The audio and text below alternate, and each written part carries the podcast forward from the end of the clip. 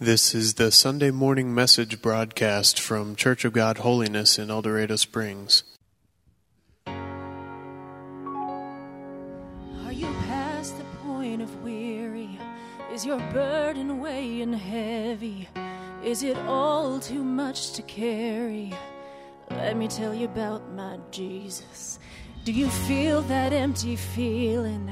Cause shame's done all it's stealing, and you're desperate for some healing. Let me tell you about my Jesus. He makes a way where there ain't no way, rises up from an empty grave. Ain't no sinner that he can't save. Let me tell you about my Jesus. His love is strong and His grace is free. And the good news is, I know that He can do for you what He's done for me. Let me tell you about my Jesus. And let my Jesus change your life.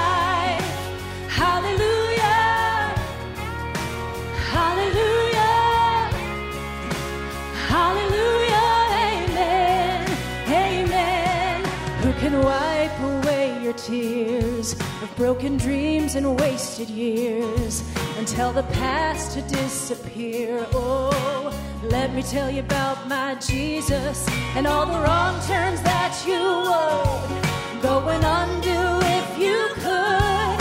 Who could work it all for your good? Let me tell you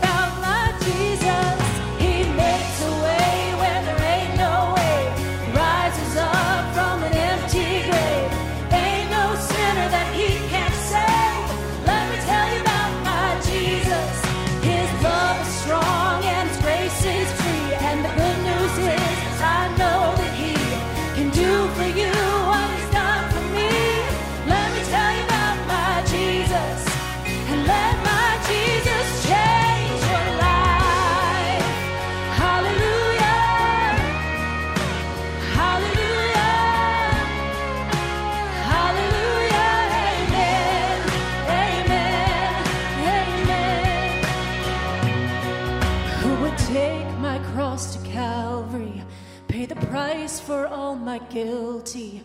Who would care that much about me? Let me tell you about my Jesus. Oh, He makes a way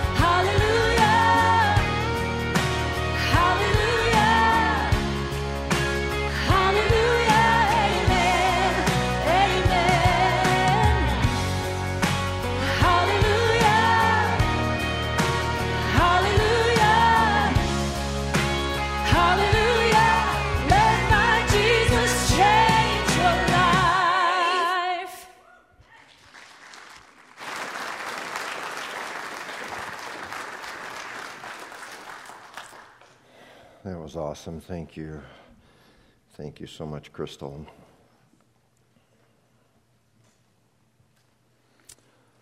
My mom passed away about 10 and a half years ago, um, and I try to honor her and visit her grave on a fairly regular basis. This past week, Thursday morning, uh, early before the cemetery gates were open for driving traffic, I parked outside the cemetery and walked to her grave.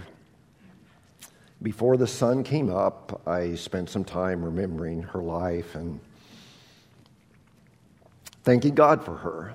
I want to honor her, one, because she was my mom, and I believe motherhood deserves honor. But secondly, because she, of course, along with my dad, were greatly responsible for my spiritual formation. Mom didn't have an easy life. She grew up in a rural community in Indiana, part of a very poor family. She only got to go through the eighth grade. Uh, but as my dad would say, she was the smart one of the family, and God did indeed bless her with a very keen mind.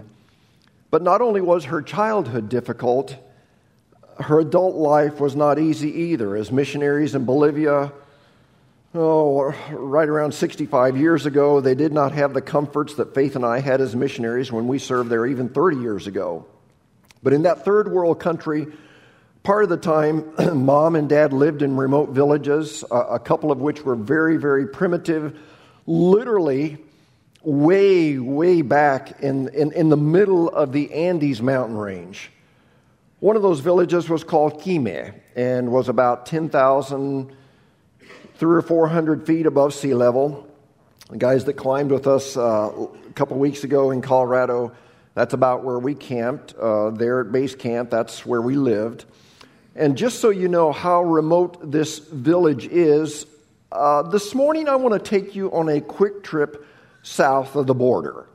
This is vacation season, and some of you maybe didn't get a chance to, to go, but I want to go ahead and uh, switch. If you could just switch inputs here. And, um, oh boy, here. Um, all right, so we start out here in El Dorado Springs. And uh, in fact, let's just kind of zero in where we are right now. Uh, this is where we are seated. This is our, our church building right here. You can kind of imagine uh, where you are in this building. But we're going to leave uh, El Dorado Springs and we're going to fly to Bolivia, South America. And um, give us just a minute, and it may make you dizzy because we're going to go really fast here. We're going to leave North America, we're going to cross the Gulf of Mexico. And uh, we are going into, flying into La Paz, Bolivia. This is the airport that we just landed at. This is the highest international airport in the world. And, and guys, again, uh, that climbed this airport is at 13,300 feet above sea level. And it's uh, not only the highest international airport in the world, but it has, I believe, the longest runway, two and a half miles long. Uh, those of you that fly you know, in, uh, in a jet, you know that here in the States it takes about 30 seconds from the time that they shoot the juice to it to where it lifts off. Uh, here, because of the elevation, it takes uh, about 60 seconds to, to get off the ground. But anyway, we just landed there. This is the city of La Paz, several million people, the, the upper plain there, and then you come down here. This is the bowl, um, and, and they're, they're actually considered two separate cities. But anyway, that's where we landed. Let's just kind of, I want to show you, the reason I'm showing you this is I want you to see the remoteness of the Andes mountain range. And so we're going to just come over here and um, we're flying across this. And right here is, uh, we'll just kind of uh, take a detour here over Mount Illimani. And Hans and I, we were able to climb this mountain. But anyway, let me just kind of, uh, for those of you that maybe are aspiring mountain climbers, and you want to, we'll turn this around here and just kind of give you the route. Uh, you can kind of see the route there that uh, you had to get up on this knife ridge, and then you, you get up to about right there, uh, actually right here, and that's your high camp at about 18 some thousand feet, and then you go on up and uh, let me just see if we can see an actual trail here. Yeah, look, there are some, we can't see any climbers, but let me bring this in. You can see the actual, this is called the ladder to heaven. And knowing that most mountain climbers are not godly, you could probably say ladder to someplace else. Uh, but anyway, there is the little trail that you traverse up a very, very uh, steep incline. And uh, okay, anyway, we, we got, we got kind of distracted here on this mountain and uh, stood on the top of it. But anyway, it's a very beautiful mountain. Let's, let's keep on going across the Andes mountain range. And again, look how remote this is. Um, and, and so we're going to just keep on going over here. And I'm going to take one more detour, if you would just allow me, uh, just to share a little bit about my life. Some years ago, you see a, a little village here by the name of Viloco. And uh, this is a little, by, by, the way, you think our roads are bad here? Uh, you know what? Just be thankful for the roads here in Cedar County, okay? Uh, but anyway, uh, we, we come on down here to this little mining village. And uh, I've been in this village many, many times. In fact, what's so cool about this village, this right here is our church, Church of God Holiness. And uh, been there many times. I've slept in that building right there. But again, just kind of look at the, the remoteness of, of this little village. But we're not to our destination yet where, where mom and dad lived. Let's see if we can find it here. Come on over another snow covered mountain. And um, we come over here to this little village called Quime. Now, this again is very, very remote. Um, and it's just, uh, just a small village. Now, obviously, this was back 56, seven years ago, and so it, was a mu- it was a much smaller village at that time. And, and again, just kind of look at the roads. Um, this is not for the weak of heart, uh, traveling these roads. But anyway, mom and dad lived here in this, this village of, of Quime. Now, Quime, and Quime, we didn't have to worry about brown recluse spiders, but we had to worry about scorpions. Uh, before we sat down in a chair, we always had to make sure that there were no scorpions in the chair, and there were times where we just about parked ourselves on a scorpion. Um, Quime, and, and this is probably too much information, but I know you won't tell anybody. But this is the first place that I ever tasted a strong drink, a, a, fermented drink. I was four or five years old, and, and by the way, that's four or five, not 45. But I was four or five years old and was walking on the streets by myself. We did that kind of stuff back then, and it, was safe. But, um, you know, some guys saw me, and of course they knew me. It was a small mountain village, and so this, this strange kid, why, you know, we, we all knew each other, but they thought they would have some fun with me and they gave me some really strong homebrew or moonshine. And as a little kid, I trusted them and I, I, didn't know what it was, so I took a big swig of it, thankful for it, and it, it burned all the way down. And as soon as it got down, I realized, you know what, it's not going to stay down. And so it came back up and burned all the way back up. Um, but mom and dad, and, and, I just wanted to show you this, you know, just, just to show you, kind of give you a background you know, how remote areas, this uh, very, very difficult terrain, that's where mom and dad lived. They lived in another village at about 13,000 feet above sea level. But, but despite mom's difficult life, I guess we need to probably get back home. Uh, we don't want to leave you there. Uh, we got to come back home here and let you in on the journey. Gulf of Mexico and back to um, El Dorado Springs and then let's get you to the building and then we'll we'll come back to our lesson. Okay we're we're back home. There we are. Okay you can change the input now guys. Thank you so much. Um, but despite mom's difficult life and, and maybe even in part uh, as a result of it mom became a woman of prayer. And, and i think we probably use the phrase prayer warrior way too loosely. You know if somebody prays just a little bit we say well they're a prayer warrior. Uh, but mom was a prayer warrior.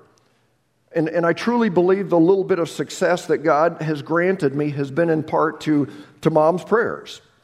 And as mom would pray, she had such a tender heart, would rarely pray without tears. In fact, if dad would call on her to, to pray a prayer of blessing over the food, almost always it would end in tears. But anyway, I, I, I try to honor her, and and, and visit her, her grave. And, and on occasion, Faith goes with me. At times, Jace wants to go, and he doesn't remember her. She died when, when he was about five and a half months old, so he doesn't remember her. But, but here is a picture of his little stubby hand uh, resting on her hands, hand there just uh, a few hours before mom passed away. Um, but as I go to the cemetery and look at the tombstone where mom was laid to rest, all it has on it is just her date of birth and her date of passing. But in retrospect, I, I wish that we had had a phrase engraved on it. Uh, you know, when you go to a cemetery, you will on occasion see an inscription engraved on the tombstones. And, and, and Thursday, as I was walking there just in, in the pre dawn hours, walking there, I could, I could see, it was light enough where I could see, and, and, and someone had put the Lord as my shepherd. And, and uh, uh, uh, another tombstone was interesting. As I walked by, there was an unopened can of beer there. And I guess the deceased must have liked the beer and he hadn't been able to get it yet. But, um, you know, other tombstones I've, I've heard uh, about say this you know, I told you I was sick. Someone actually put that on there. Here's another one I knew this would happen. Uh, someone else put, she always said her feet were killing her, but nobody believed her. Uh, some of you didn't get that. Um, at last, a hole in one. I have nothing further to say. And then this was really interesting. It said he loved bacon. Whatever. But, but as I've thought about this with mom, I, I wish we had put an inscription with four words on her tombstone. Words that I wish at the end of my life could be put on my tombstone, but I'm not deserving of those words as she was. Here are the words that best describe my mom. She walked with God. As I look back on mom's life, I can't point to anything she accomplished that really made world news. She never wrote a book, even though she had a lifetime of experiences that could have filled several books. She never invented anything nor made news in the scientific world, even though her math skills were outstanding. And, and with only an eighth grade education, businesses truly, businesses wanted her to keep their books for them. She never made the headlines in music, even though she did a pretty good job of playing the piano. And, and, and mom played the accordion, and she was quite the hit there in Bolivia's travel around with her, you know, pumping her accordion. She never made her first million dollars, much less her second million, even though she could take a penny and stretch it farther than most people. Mom was never a great speaker, even though she did have quite a bit of experience lecturing us kids when we did wrong. She never studied Greek nor, nor the Hebrew text of the Bible, even though she could definitely hold her own with Bible knowledge. But I think what describes my mom the best was that she walked with God. And our lesson today will talk about a man that, that Scripture tells us did walk with God. Now, if we would take time to read the entire chapter that provides the background for our scripture, it would almost make you think that we are walking through a cemetery, looking at tombstones like I did early this past Thursday morning. And in fact, if, if there's a, a morbid chapter in the Bible, it's Genesis chapter 5.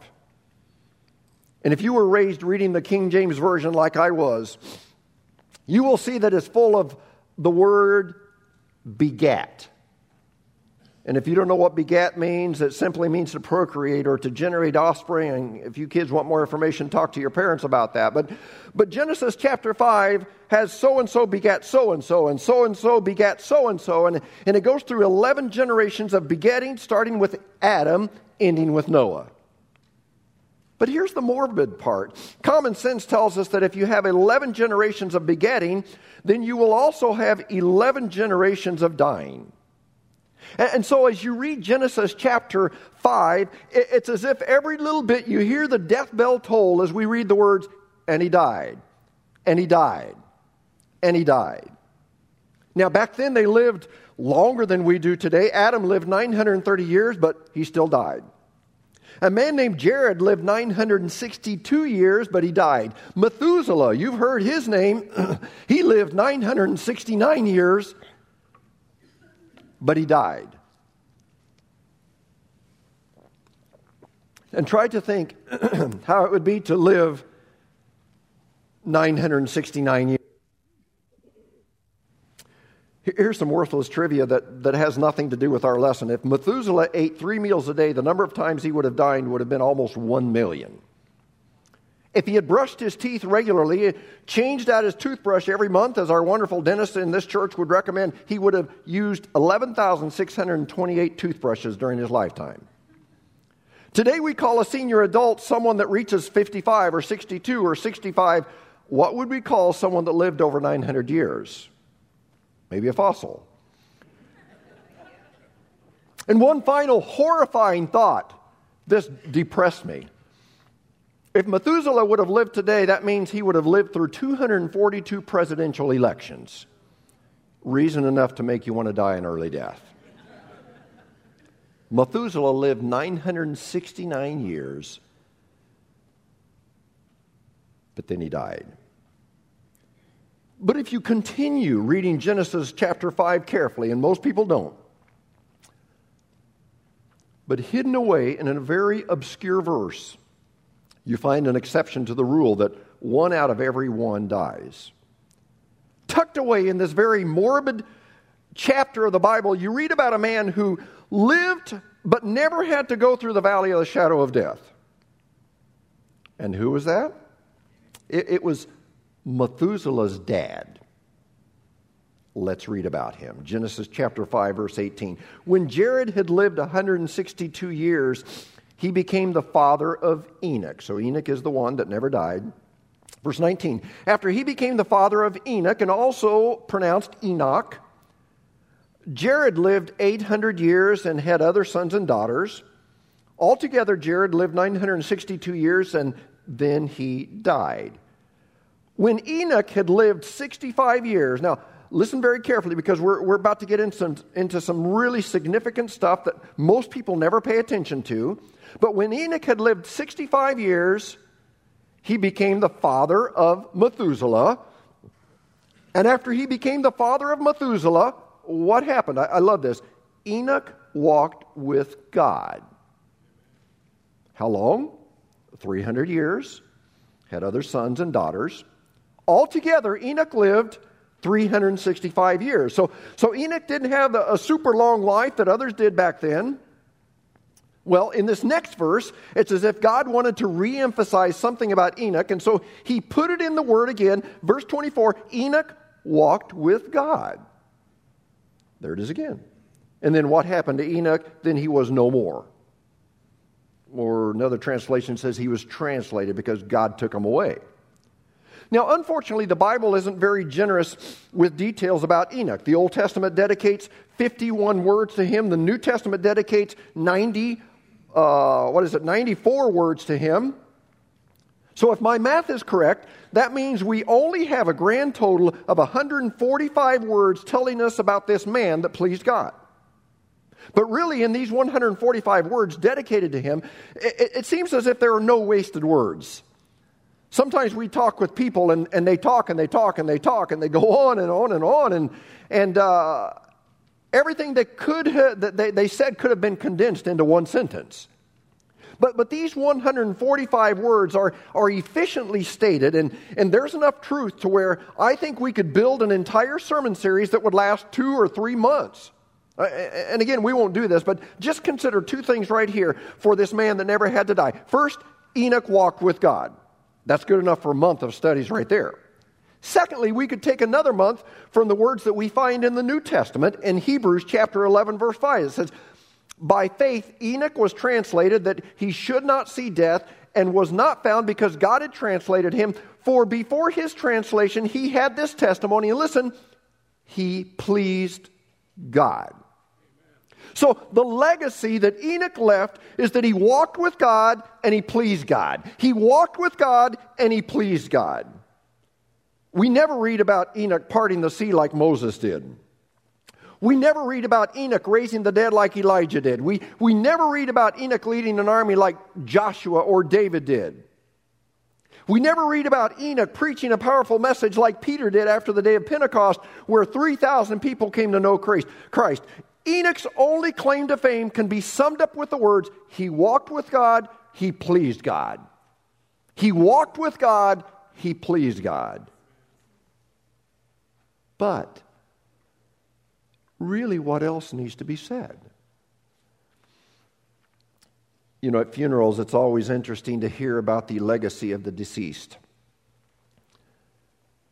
And after conducting several hundred funerals, um, I, I, can almost predict what the family will want said about their loved one. Almost without fail, the family will tell me, please let everyone know that our dad or our mom or our husband or our wife loved their family and they lived for their family. And, and that's wonderful. I, I hope my family can say that about me when I'm pushing up daisies six feet under.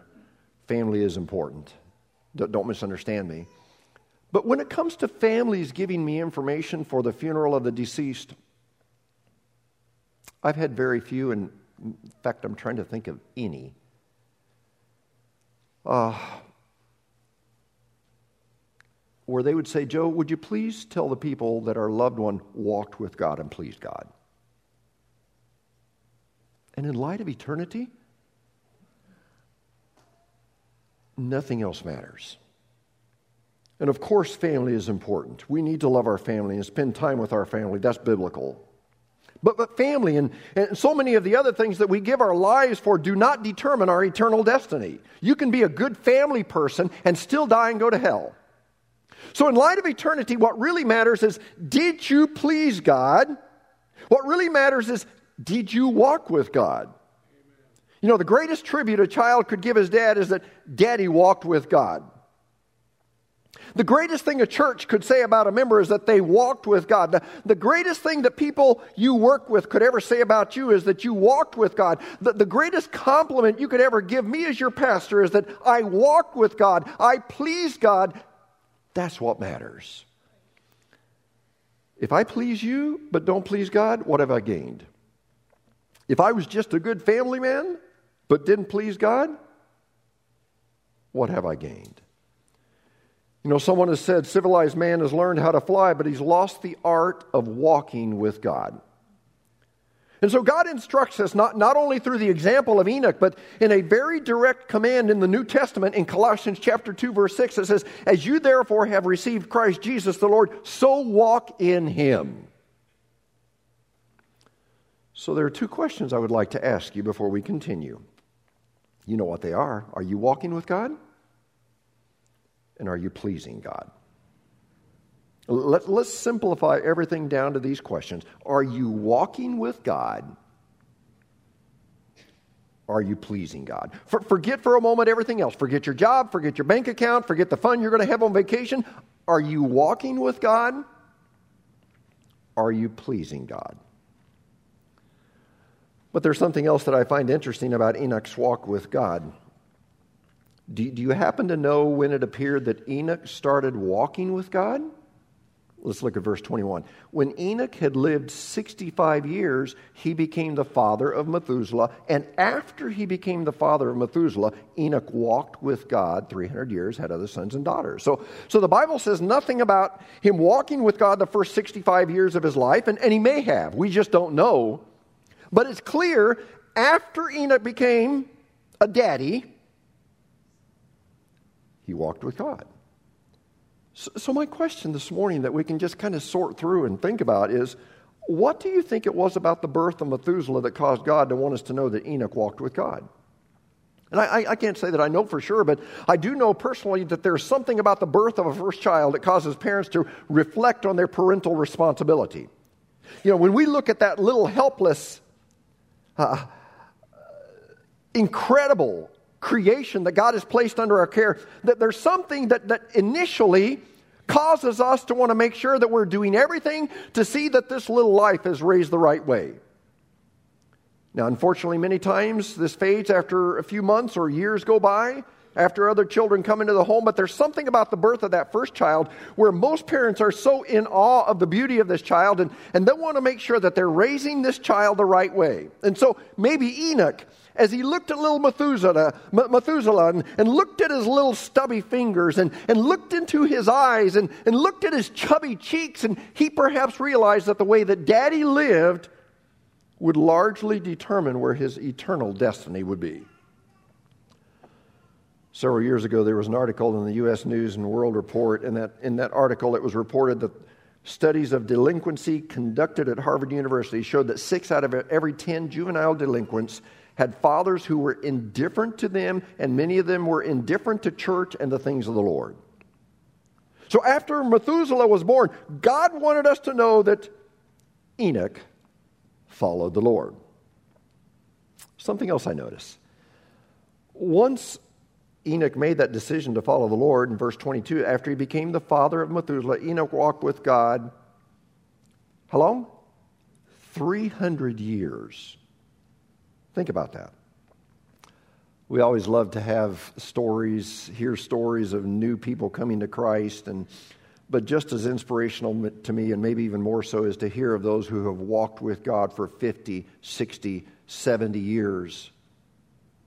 Um, I mean, my, I, I, honor people like Silas. I honor people like Luella. I honor people like Ron and Joanne, and honor people like Pastor Ken that have walked with God so many years. Enoch's walk with God extended to 300 years.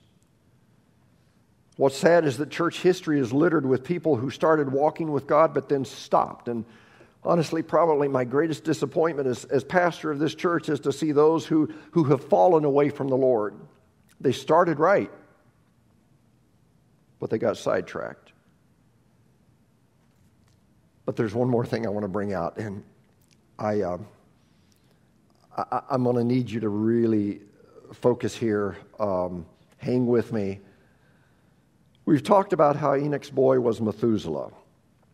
Now, today we pick names because they're popular or because we like them or because they're a family namesake. And I was just looking up a little bit this, this past week. The four most popular boy names in 2020 were Oliver, Liam, Theodore, Ethan.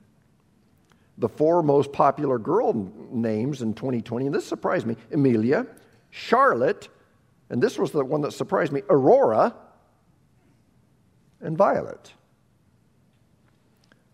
And all of those names have meaning, but most of us don't choose names because of the meaning of the name. We choose names because we like them or because we want them to carry on a family name. But in the Bible, names always had a special meaning, and many times they carried a message within that name. And, and there was definitely a message in the name Methuselah, because here is what the name Methuselah means it means, when he is dead, it shall come. Now, some of you are in the fast class, you already know what this is referring to, but uh, others of you are like me and you need some extra tutoring here. When he is dead, it shall come. What was going to come when Methuselah died? Well, get your calculators out. Uh, we're going to math class. We've already gone to South America. Now we're going to math class. And let's see if we can figure out this riddle. Uh, and, and if you're ADD, you're going to have to really try hard to pay attention. Genesis 5:25 says this: When Methuselah had lived 187 years, he became the father of Lamech. So at the young age of 187, so ladies, there's still hope for you, and men. Um, at the young age of 187, Methuselah becomes the father of Lamech. So keep the number 187 in your mind, or just write it down in your bulletin or something. Let's continue reading. Verse 28. When Lamech had lived 182 years, he had a son. He named him Noah. Now, take the first number of 187, which is the age of Methuselah when Lamech was born, add that to 182, which is the age of Lamech when his son Noah was born. 187 plus 182 equals what? 369. Now you say, okay, Joe, what, what does that number mean? Um, well, that's the age that Methuselah was when Noah, his grandson, was born. Um, are, you still tracking with me? Okay, good.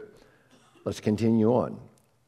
Genesis chapter 7, verse 11. In the 600th year of Noah's life, on the 17th day of the month, on that day, okay, what happened on that day? All the springs of the great deep burst forth, and the floodgates of heaven were opened, and rain fell on the earth 40 days and 40 nights. So, of course, that's the great flood that covered the earth. Noah was 600 years old when the flood came. So, if you add 369, which is the age of Methuselah when Noah was born, and you add 600, which is the age of Noah when the flood came, you get 969. Now, what's significant about that? Well, we read in Genesis 5:27 Methuselah lived how long? 969 years. And what happened? Then he died. When he is dead, it shall come. Now, do you understand the meaning of Methuselah's name? When he is dead, it shall come. What shall come? The flood. I believe that shortly after Methuselah drew his last breath, there was a flash of lightning, followed by that first crack of thunder. And then it began to sprinkle and then rain and then pour. And as the old timers used to say, it was a toad strangling, gully washing, mud sending, sod soaking rain. And God sent that flood that covered the earth.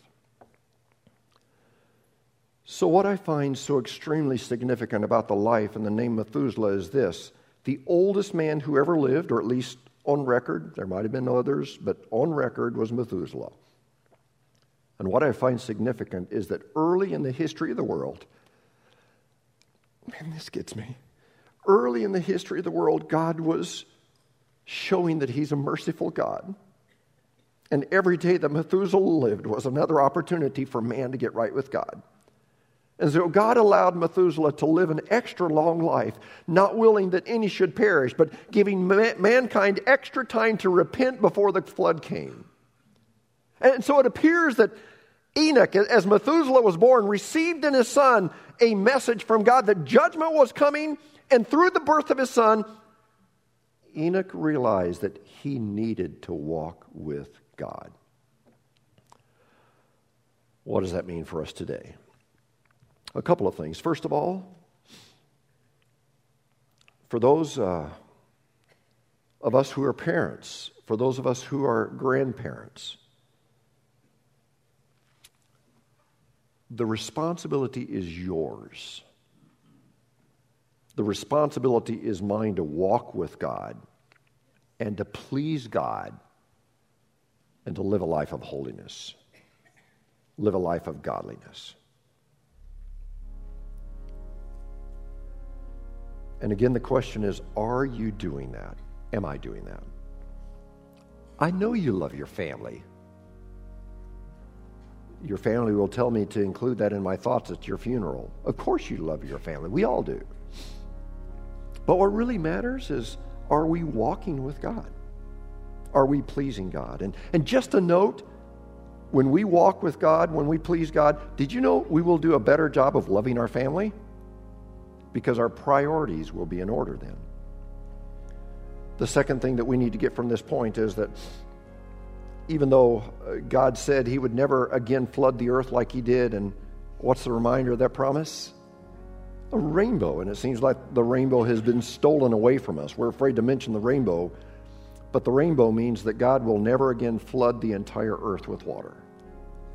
But even though God will never again flood the earth again with water, God tells us that he will flood the earth with judgment. And I happen to believe that the only reason that judgment hasn't come is because, again, God is not willing that any should perish. His, his goal is the salvation of every single person that walks this earth. And, and so God is giving us chance after chance after chance after chance to walk with Him. But one day, He shall come and judgment shall come. The last thing, and I'll let you go. The Hebrew writer said this in, in the verse that we read earlier in Hebrews chapter 11, verse 6. By faith, Enoch was taken from this life so that he did not experience death. He could not be found because God had taken him away. For before he was taken, he was commended as one who pleased God. Now, now what does all of this really mean?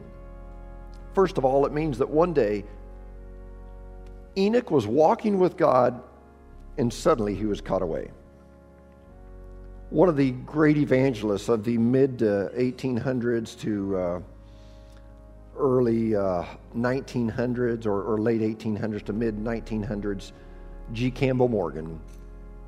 He said this He said, One day, Enoch and God spent the day walking together, and toward the end of the day, God said to Enoch, You're closer to my house than yours, so just come on up. Enoch was caught away in a personal rapture just for him. And what excites me is that there's a generation, and church, it could be ours. There's a generation, and who also will not have to walk through the valley of the shadow of death, and we'll just be carried away by God.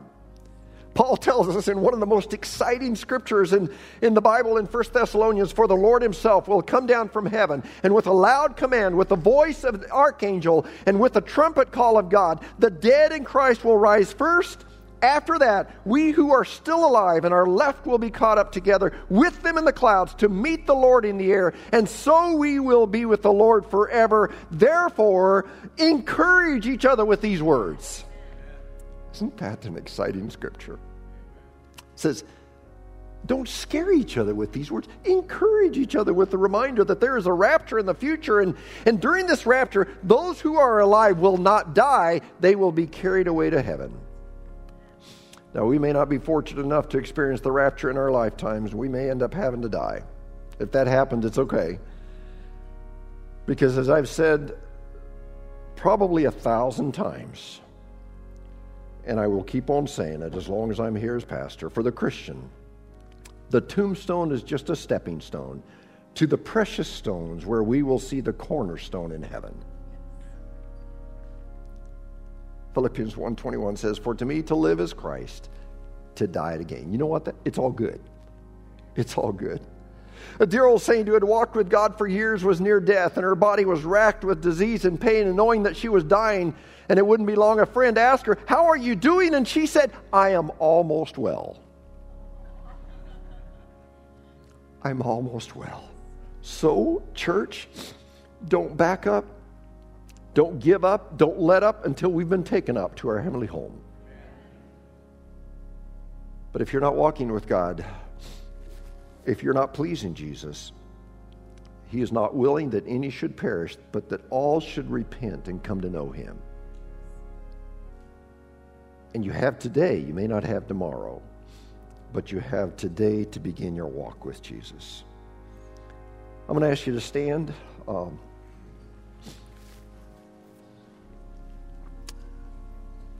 maybe there's somebody here that wants to start walking with Jesus. Maybe there's someone here that wants to just say, you know what, I haven't been doing what I should have been doing.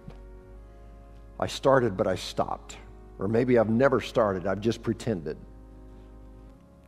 You know, here at this church, we give you opportunities from time to time, and you have an opportunity anytime, really. But if you want to come and kneel here and just say, God, you've spoken to my heart today, and I want to just spend some time praying and I want to make sure that I'm pleasing you. Is there anyone that your head's bowed, eyes closed? Is there anybody that maybe before you do that would just lift a hand and say, God really spoke to me today? Would you pray for me, Pastor? Don't come back and embarrass me. Is there anybody that just lift a hand and say, Pray for me, Pastor? God has definitely spoken to me. Anybody? Just lift a hand. Thank you. Anybody? Anybody want to come forward? You. Uh, you felt God's presence, and maybe in a special way, you've just realized that you need to make some tweaks in your life. God is so merciful. You have today. Anybody, you want to come and kneel? Oh, Father, I thank you for your word. Your word is so amazing. God, I thank you that uh, you've included these kind of somewhat bizarre and even obscure stories. Lord, I thank you that you have uh, given us just hope that you are a merciful God. You are not willing that any should perish. Father, I just pray that, I, I pray that this week we would make sure we're walking with you, that make sure we're pleasing you. God, for those that maybe aren't right with you, I pray that this would be the day that they would start walking with you again. Lord, thank you for your mercy that endures forever. Lord, thank you that you're not going to destroy the earth with another flood, but judgment is coming. And so, God, I, I just pray that we would be ready. We would be ready. Thank you, Jesus. We love you. We pray this in your name. And everybody said, Amen. You're dismissed. You've been listening to the Sunday morning message broadcast from Church of God Holiness in El Dorado Springs. Our messages are archived at www.eldochurch.com, or to order compact discs or DVD videos of the messages, call the church at 417 876 2200. Thank you for listening.